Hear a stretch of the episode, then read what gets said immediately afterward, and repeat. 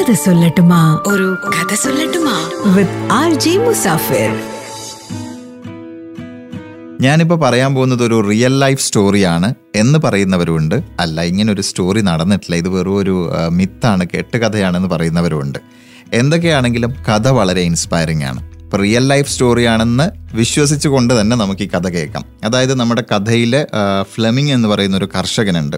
Fleming എന്ന പേര് കേൾക്കുമ്പോൾ വലിയൊരു രാജകീയമായ പേരായിട്ടാണ് നമുക്ക് ഇവിടുന്ന് തോന്നുന്നത്. പക്ഷേ നമ്മുടെ കഥയിലെ ഫ്ലെമിംഗ് ഒരു പാവപ്പെട്ട കർഷകനായിരുന്നു സ്കോട്ട്ലാൻഡിൽ അപ്പോൾ അയാൾ എല്ലാ ദിവസവും കൃഷിപ്പണിക്ക് പോകും കൃഷി ജോലിയൊക്കെ കഴിഞ്ഞ് ആ വരുമാനം കൊണ്ടുവേണം തന്റെ കുടുംബത്തെ പിന്നെ പരിപാലിക്കാനായിട്ട്.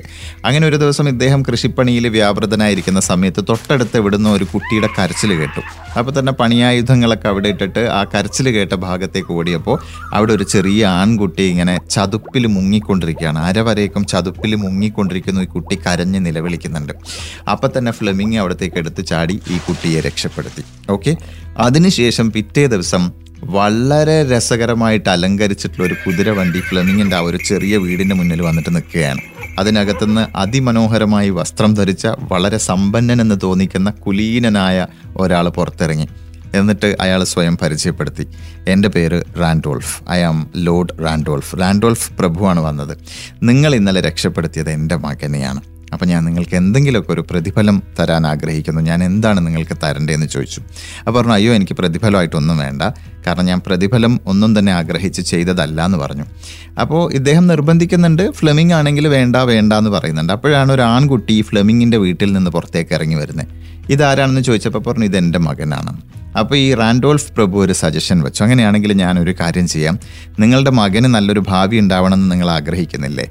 അവന് നല്ലൊരു വിദ്യാഭ്യാസം നമുക്ക് കൊടുക്കാം. അപ്പോൾ എന്റെ മകൻ പഠിക്കുന്ന സ്കൂളിൽ അവനോടൊപ്പം തന്നെ അതേ സൗകര്യങ്ങളോടുകൂടി നിങ്ങളുടെ മകനെയും ഞാൻ പഠിപ്പിക്കാം എന്ന് പറഞ്ഞു. അങ്ങനെ മകന്റെ ഭാവിയൊക്കെ ഓർത്തപ്പോൾ കർഷകൻ അതിന് സമ്മതിച്ചു. അങ്ങനെ ഈ മകൻ പ്രഭുവിന്റെ മകന്റെ കൂടെ സ്കൂളിൽ നന്നായിട്ട് പഠിച്ച് വളർന്നു മിടുക്കനായി വലുതായി പഠനം പൂർത്തിയാക്കിയതിന് ശേഷം സെന്റ് മേരീസ് ഹോസ്പിറ്റൽ മെഡിക്കൽ കോളേജിൽ നിന്ന് വൈദ്യശാസ്ത്രത്തിൽ ഡിഗ്രിയും നേടി. അതിനുശേഷം ഒരുപാട് കണ്ടുപിടുത്തങ്ങളുടെ പിന്നാലെയൊക്കെ നടന്ന് ഒടുവിൽ ലോകത്തെ തന്നെ ഏറ്റവും ആദ്യത്തെ എഫക്റ്റീവായിട്ടുള്ള ആന്റിബയോട്ടിക് പെൻസിലിൻ കണ്ടുപിടിച്ചു. നൂറ്റാണ്ടിന്റെ ആ കണ്ടുപിടുത്തത്തിന് ആയിരത്തി തൊള്ളായിരത്തി നാൽപ്പത്തി അഞ്ചിൽ വൈദ്യശാസ്ത്രത്തിനുള്ള നോബൽ സമ്മാനം ലഭിച്ചു. ആ കർഷകന്റെ മകന്റെ പേര് സർ അലക്സാണ്ടർ ഫ്ലമിംഗ്. പിൽക്കാലത്ത് ആ പ്രഭുവിന്റെ മകനുണ്ടല്ലോ. ഒരുപാട് നാളുകൾക്ക് ശേഷം അതിഭീകരമായ ഒരു അസുഖം ബാധിച്ചു ന്യൂമോണിയ. നല്ല ചികിത്സ കിട്ടിയിട്ടില്ലെങ്കിൽ തന്റെ ജീവൻ തന്നെ നഷ്ടമായി പോകുന്നുള്ളൊരു സ്ഥിതി വന്നു. ആ സമയത്ത് ആ പ്രഭുവിന്റെ മകന്റെ ജീവൻ രക്ഷിച്ചതും ഈ കർഷകന്റെ മകനായ സർ അലക്സാണ്ടർ ഫ്ലെമിംഗ് കണ്ടുപിടിച്ച പെൻസിലിൻ തന്നെയായിരുന്നു.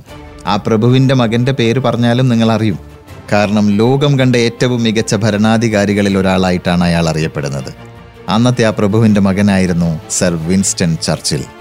ഇതാണ് കഥ. പക്ഷേ ഇങ്ങനെ ഒരു കഥ നടന്നിട്ടില്ല എന്നൊരു വാദവും കൂടി നിലനിൽക്കുന്നുണ്ട്. ഇന്റർനെറ്റിൽ നോക്കിക്കഴിഞ്ഞാൽ നിങ്ങൾക്ക് മനസ്സിലാക്കാം. പക്ഷേ നടന്നാലും നടന്നിട്ടില്ലെങ്കിലും കഥ വളരെ ഇൻസ്പയറിംഗ് ആണ്.